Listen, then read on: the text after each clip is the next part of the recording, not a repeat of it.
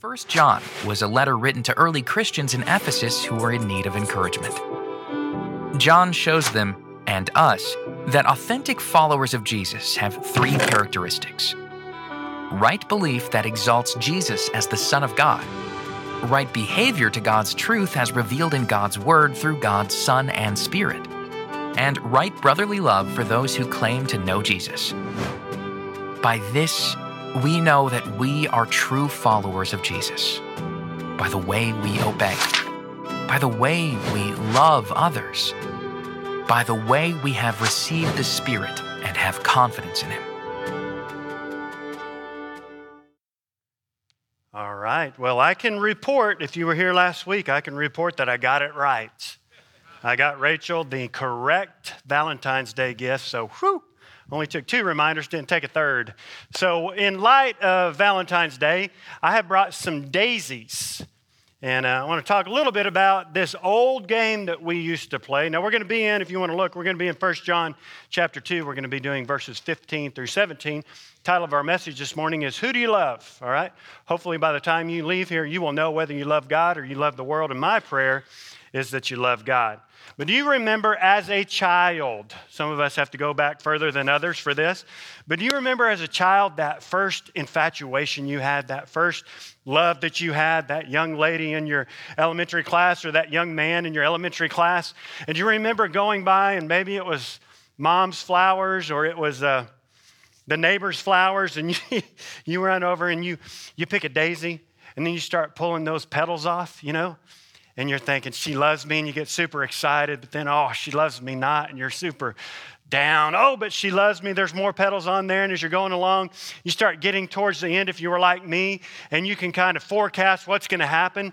So you might have to pull two off. I mean, it's accidental, but now I'm going to pull two off so that when I get to the very end, it's she loves me, and I'm jumping up and down with the flower that has no petals on it, but she loves me, right? That's what the flower says. I wonder as we get older if sometimes God's not on his throne in heaven looking down at me and he's got that proverbial daisy and he's plucking the petals off of it and he's got a smile on his face. Oh, he loves me today. Oh, uh, it would seem that he loves me not. Oh, he loves me. He loves me not. That's what we're going to talk about, and that's what John, I think, is addressing in this letter and in this portion of the letter to the church in Ephesus. Remember, we talked about this in our first time together. We did a little background on the book of Ephesus. We talked about Ephesus itself, that John is writing this letter to the churches in Asia Minor, in particular, the church in Ephesus. And you'll recall that Ephesus is this large city that's in the center of a trade area. So you got all these trade routes that are coming in to Ephesus. So you got all these outside goods and you've got all these cultural things that are just, just bombarding the people that live in Ephesus. You'll also remember that we talked about the fact that you have the temple to the goddess of fertility, Diana, the fertility goddess. You've got that there in Ephesus, and it's this magnificent structure. Matter of fact, it's one of the seven wonders of the ancient world. So, John is writing this letter to Christians. Last week, he was encouraging them. He does encourage them here, but he also gets right to the point.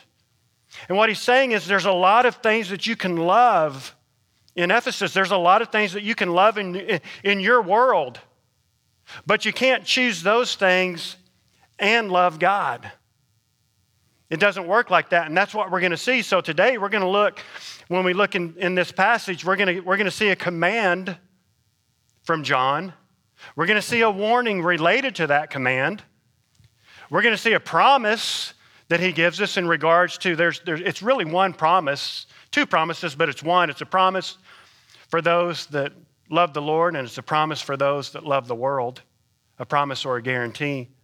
And then we're going to end our time together with the decision.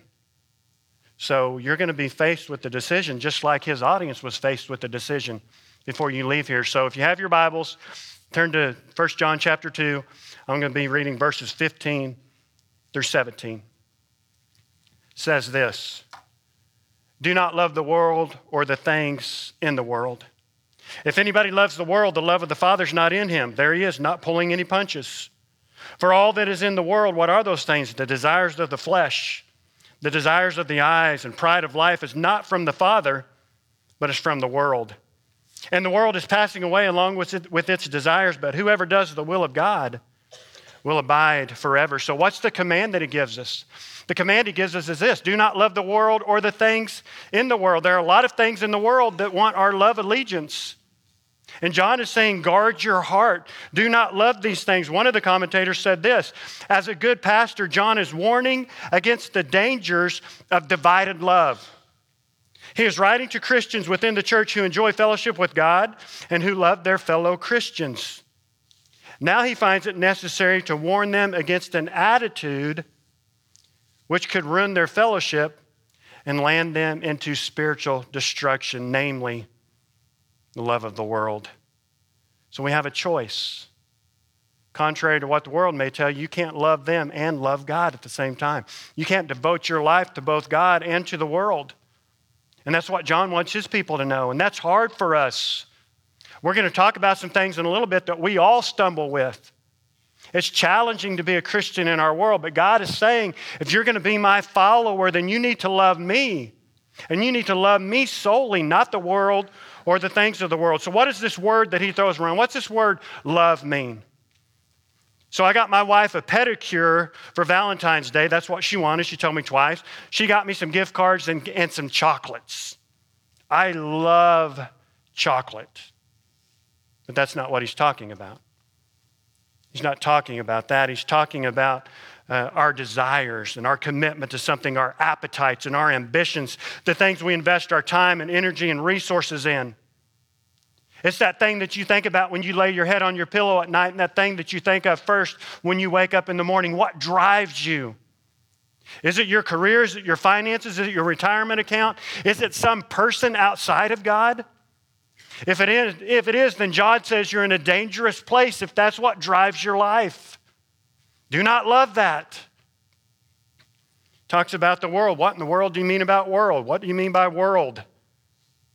When he uses it six times, there's some of that repetition we talked about last week.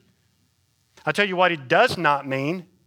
He does not mean the created world. He's not talking about planet Earth. That's a blessing that God has given us. So he's not telling us to, to hate the earth. He's not telling us to hate people that inhabit the earth. That's not what he's about. John said in Genesis, or God, the Bible says in Genesis 1:10 that God called the dry land earth and the waters that were gathered together, he called seas, and God said that it was good. Planet Earth is good. John 3:16, John's gospel says, For God so loved the world. It's the people in the world. 2 Peter 3 9 says the Lord is not slow to fulfill his promises, as some count slowness, but is patient towards you, not wishing that any should perish, but that all should come to repentance. John's not telling us not to love the physical world, and he's not telling us not to love people within the world. We are to love people within the world. We're to love them with the gospel of Christ. We're to love them enough that we go out of our way to share the gospel and the good news of Christ with them. What he is saying that we are not to love is this unredeemed world. This world which is under control of Satan, a world in darkness and under God's judgment. One commentator said this John is referring to the organized evil system with its principles and its practices all under the authority of Satan, including all teachings, ideas, culture, attitudes, activities, etc., that are opposed to God. 1 John 5 19, that we'll look at in a couple of weeks, says this We know that we are from God, and the whole world, the whole cosmos, lies in the power of the evil one. We serve a God that is over all, but right now there is a God that is lording over our world, and it's Satan. And what John is saying is, I know that things outside the walls of the church look appealing. I know that they look fun. I know that they're enticing. But don't give in to those. Don't love those things. Instead, love the Lord, love the Father. Don't love the things in the world. So John moves from that command to a warning, a warning, uh, a warning that goes along with these things, a warning that goes along with loving the ways of the world. So he says there's some things that you should consider. He says if anybody loves the world, then the love of the Father's not in him. That's a hard statement. But he wants them to seriously consider who's their love allegiance. Do I love the world or do I love God? Because if I love the world, then the love of the Father's not in me. Is that God's love for me? No, God loves you. It's my love for him. That I can't have both. I told the previous, I told the previous uh, service, my wife of 28 years was seated right over here. I love my wife dearly. But I, she's not going to allow me to have a girlfriend one day out of the year, is she? Wouldn't that be okay? If I love you 364 days out of the year, but one day out of the year, I get a girlfriend on the side, it sounds kind of fun. Is that not okay? What is my wife going to say? She's going to say, You're crazy. But yet, is, is that not what we do to God? God, I'm going to love you today. Maybe I'm going to love you all of these petals but one. But I'm going to love the world.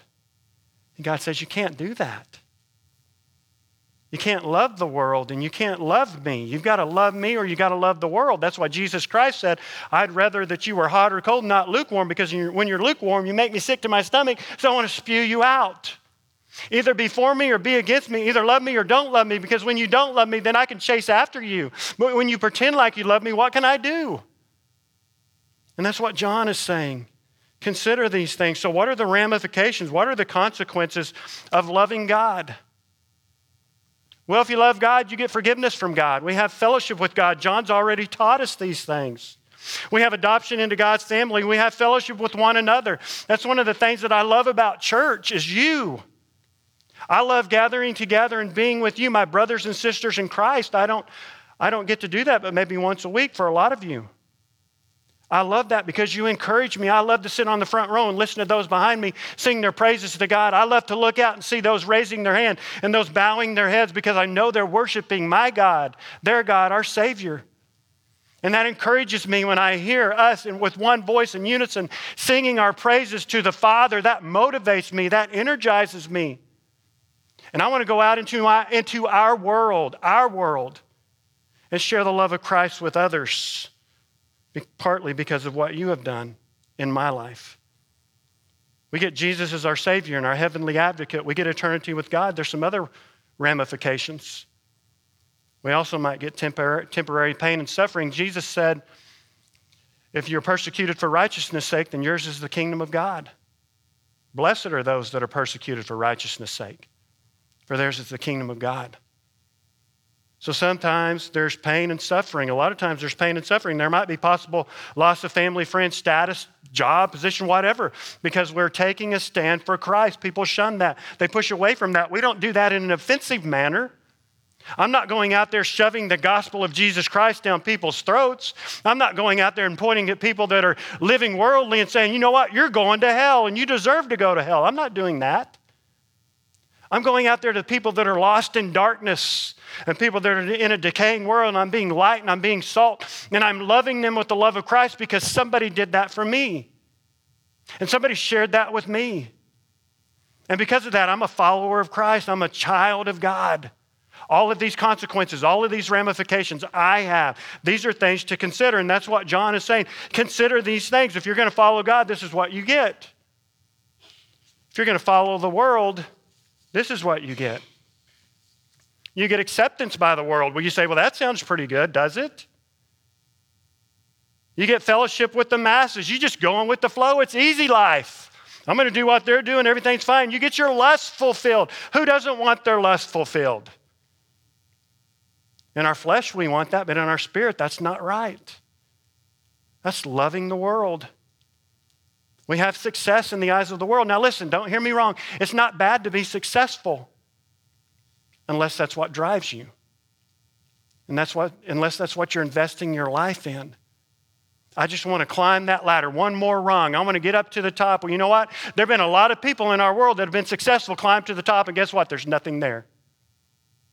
It leaves you empty, it leaves you void. Loving the world also has some additional ramifications. Those that love Christ, we might have some pain. We might have some temporary pain and suffering, but if you love the world, what you get in return is eternal pain and suffering. You get loss of everything and everyone.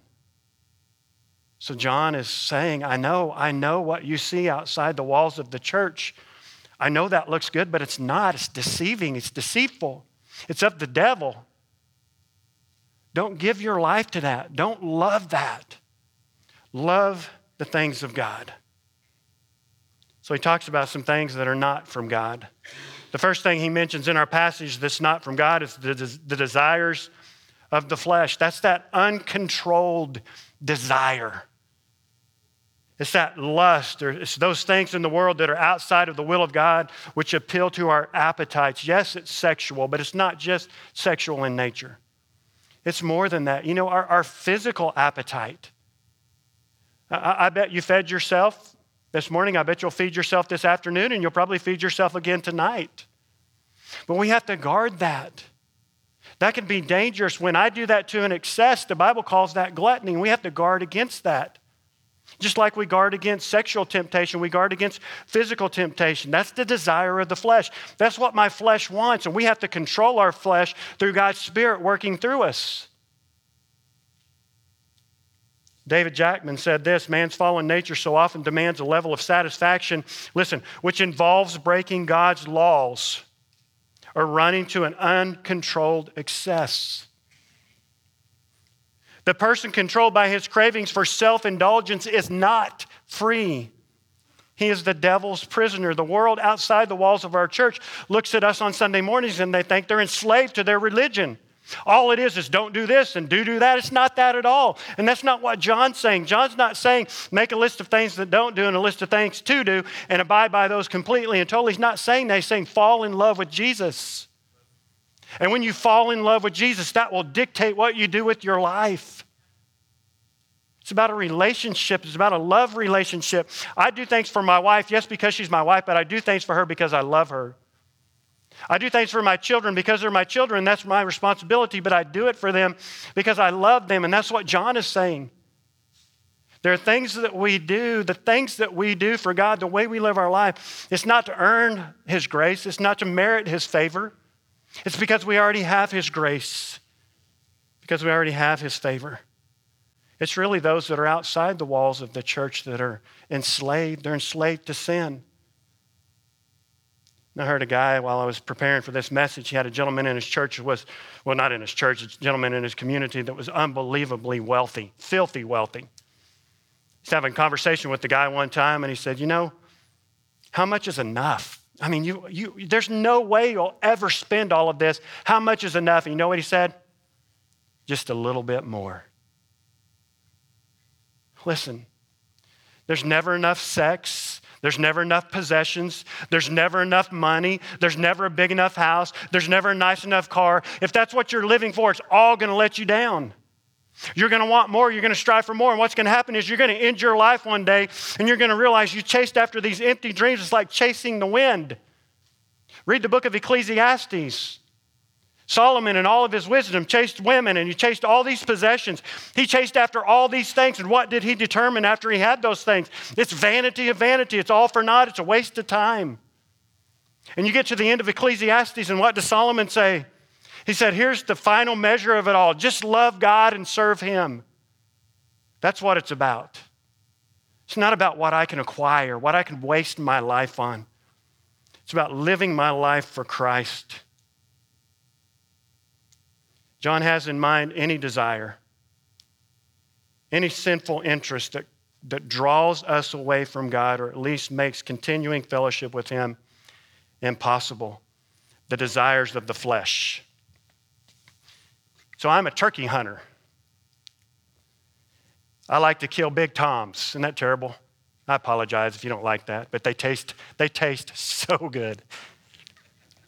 This is my favorite call. Now, I, I, can sit in my office and make this sound so pretty, it sounds just like a turkey hen. It'll probably sound terrible in front of all of you, but I'm going to try it, okay? Because I want to prove a point. So I, I camo up, I hide under a cedar tree, I try not to move. I have my shotgun rested on my knee, and out in the field at my lease is a big old tom turkey. with a giant beard and a big fan, and he's strutting around with these 20 turkey hens out there like I'm somebody. Well, let's just see how much of a ladies' man you really are, Tom.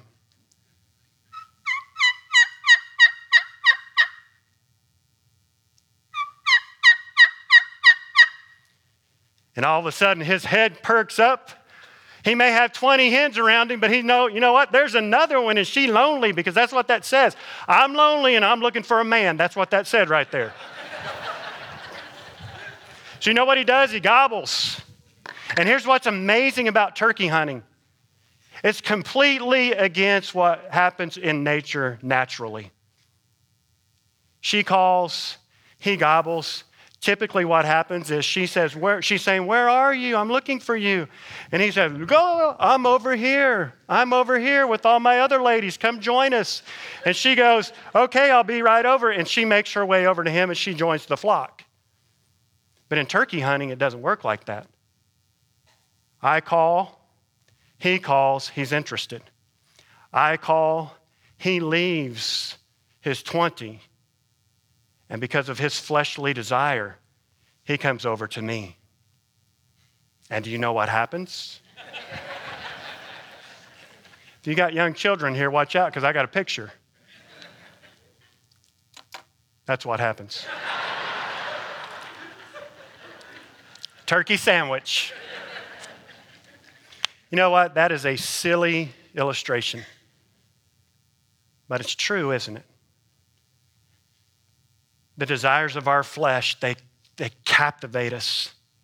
What, what does he need? What does a tom turkey need with another hen? He's already got 20. Isn't that enough? No, it's not because I want more. Just one more. Just one more girlfriend, just one more experience, just one more dollar, just one more possession, just one more amount of, of education that goes on the end of my name. Just one more, just drive me for one more. That's what I want. And John says, listen, that's good, and we need, we need people with education, and we need good things. But when, when your flesh drives you to the point, if that's what you love over God, you're in a dangerous, dangerous place. And like that turkey, it may cost you your life.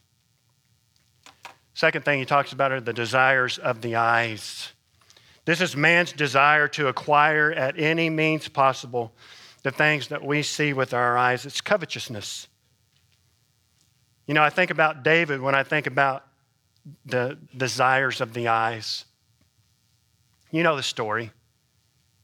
David's on the rooftop and he sees Bathsheba bathing, and he should have turned away right then, but he didn't his eyes desired something. Really, he commits all three of these. Desires of the eyes turns to desire of the flesh, turns to pride of life. I think you could sum up the story of David and Bathsheba in one sentence I see her, I want her, and I'll have her. I guess that's three sentences. I see her, I want her, I'll have her. So, what does he do? He allows his lust to lead to pride and covetousness, which honestly leads to rape. He raped Bathsheba, which leads to pregnancy of another man's wife, which leads David to try and cover it up, so he lies about it and he deceives her husband. Her husband's a better man than David is. So what's he do? He finally has her husband killed, sends him with his own death sentence into battle. And he's on, he finds himself on the front lines and he's dead. And David thinks, I've got it all figured out. I figured it out. I've covered it up. You know that David's life was never the same since that? And it all started with the desires of the eyes. You may struggle with that. I struggle with these things from time to time. Uh, A really funny thing happened this morning. So I've got this deep rooted desire to have a four wheel drive truck. Now, if you've got unbelievable wealth, please don't buy me a truck because that's just going to ruin what God's trying to teach me. So I'm just being honest. so this morning I get here, and one of the first things one of my fellow staff members says is, Well, my truck's messing up. He's got an old truck. By the way, he told me to tell you that it's for sale. If you can fix it, he'll, yeah, good deal. He said, but I'm going to, I've been talking with my wife and uh, I'm going to get a new truck. I'm like, ah, I'm going to get a brand new four wheel drive quad cab Chevy Silverado. And I'm just, no! He's going to get one. Jason has one already. It's a, it's a Nissan. And Aaron's got an F 150. They're all four wheel drive. None of them need four wheel drive. I need four wheel drive. And I go, God, what are you doing? If you would just drop that F 150 all electric four wheel drive vehicle in my driveway, God, that would be a blessing. God says, No. No. And he says, Don't you remember the story of the rich young ruler came to me and he was doing all these things right, but there was something that had his heart? So Jesus told him, Go and sell everything that you have and give the money to the poor and then come follow me because Jesus knew that his throne was occupied, the throne of his heart was occupied. And if he really wanted to follow Jesus, then he would get rid of those things that owned his heart, that had his allegiance. And then Jesus would come and reside in him and be his Lord and give him all these blessings that we talked about a while ago. And the rich young ruler says, Nope. And that's what John is saying. There's so many things out there that want your love allegiance. There's so many things that are after you the desires of the flesh, the desires of the eyes. I see it, I want it. I'm going to get it no matter what. Maybe it's not a truck, maybe it's those new sneakers, or maybe it's that new iPhone that has the cinema mode when you do video with it. Ooh, that's nice.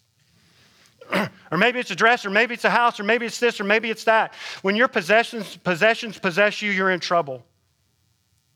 And that's what John is saying. The third thing that he mentions is the pride of life. This is man's boasting of what he has, what he does, and who he is. It's an arrogant, arrogant spirit of self sufficiency. Look what I've made of myself. Look what I've requ- required. And theirs is always better than yours. It's about making sure when somebody addresses you, if you got your doctorate, they call you doctor. I get it. I understand. It's a pride of life. And John says that's dangerous when that's what drives you, your status or your employment or your position, that's dangerous. Speaking along the lines of vehicles, I remember several, several years ago when uh, our children were little, Rachel and I got a new vehicle. It was an old vehicle, but it was a new vehicle to us.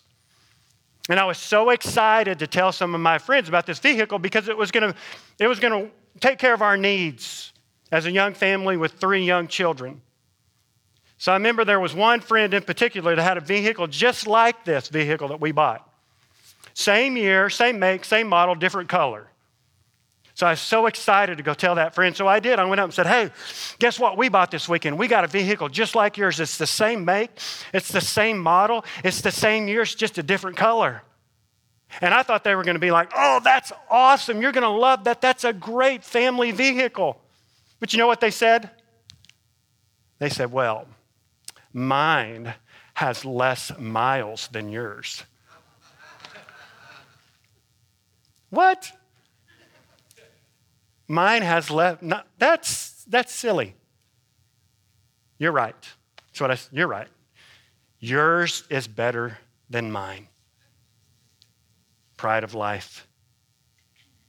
So, what's John doing?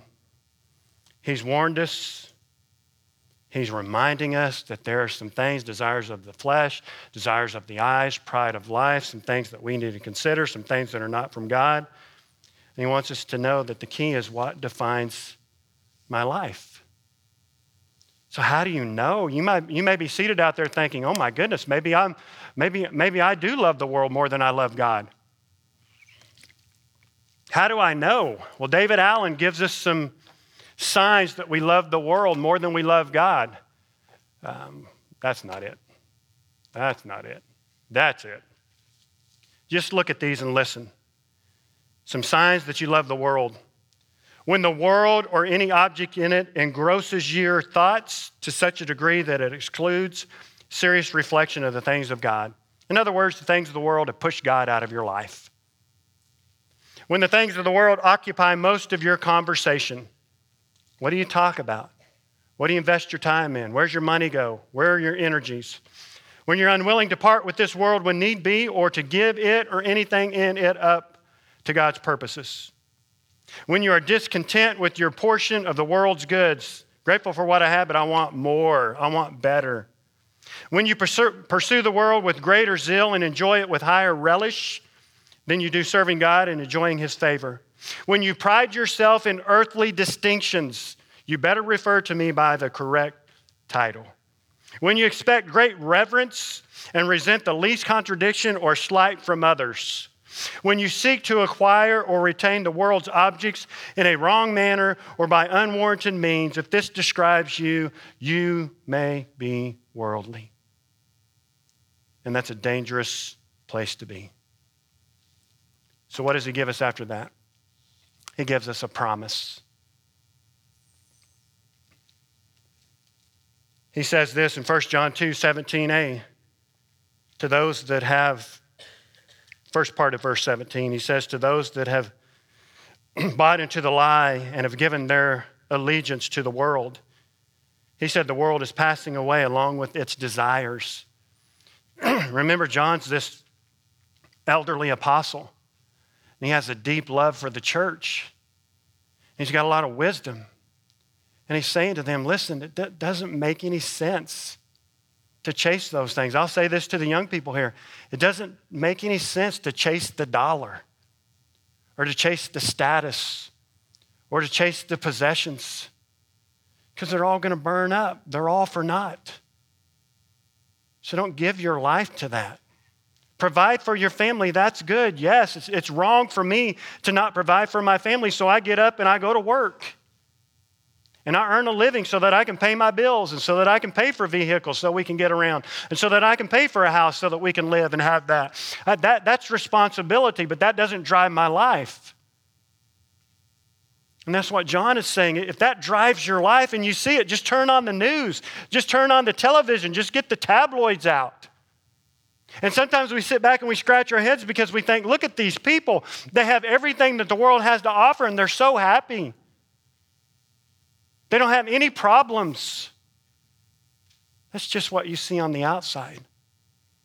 On the inside, they're empty and they're void and they're lost and they're enslaved to sin. They don't have the forgiveness of Christ. They don't have things that last. They have things that do not last. You have one life to invest. And John is saying, invest it in the things of God not the things of the world, because those things don't last. But then there's a promise for those of us that are following Christ. It's the latter part of verse 17. He says this Whoever does the will of God abides forever. When we love God, when we deny ourselves and we take up our cross daily and we follow Him, He blesses us with life and everlasting life, things that last things that matter. Jesus said in Matthew 6 24, no one can serve two masters, for either, either he will hate the one and love the other, or he will be devoted to the one and despise the other. You cannot serve both God and money. Matthew 16 25, if, anybody, if any man will come after me, he must deny himself, take up his cross, and follow me, for whoever would save his life will lose it.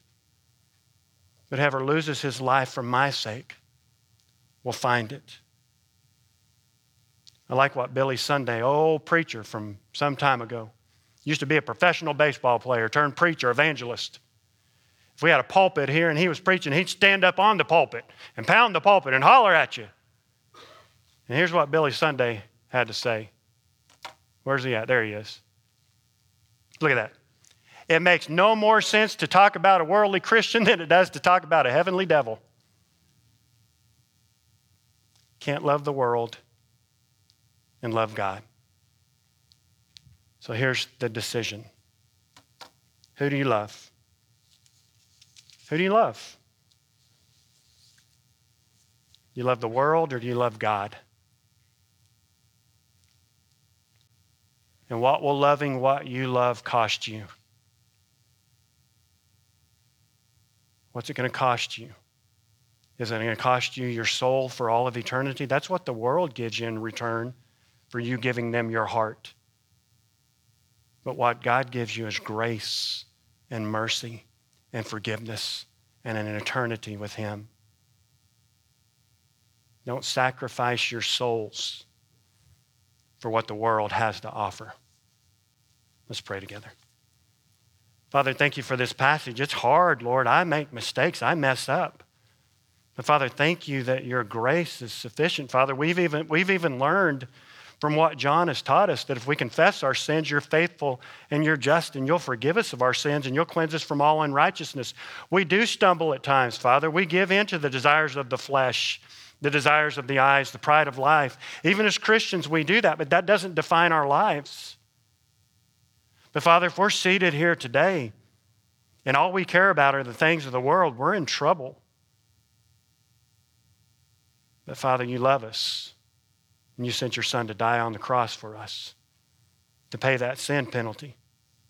You offer us grace if we'll just give you our hearts. Father, I pray if there's anybody here that doesn't know you, that whatever is occupying the throne of their heart, they would kick that off and they would welcome you home. Father, if there are Christians here and they're toying with the things of the world, they look so good. I want that. I want what's outside of my marriage, or I want what's outside of God's will. God, would you break their hearts and bring them to the point of repentance and draw them back into right relationship with you? Because what the world has to offer, it'll just let them down. It doesn't last, it's not permanent. Father, move as only you can move in the hearts of those that are present here today. We love you and we praise you.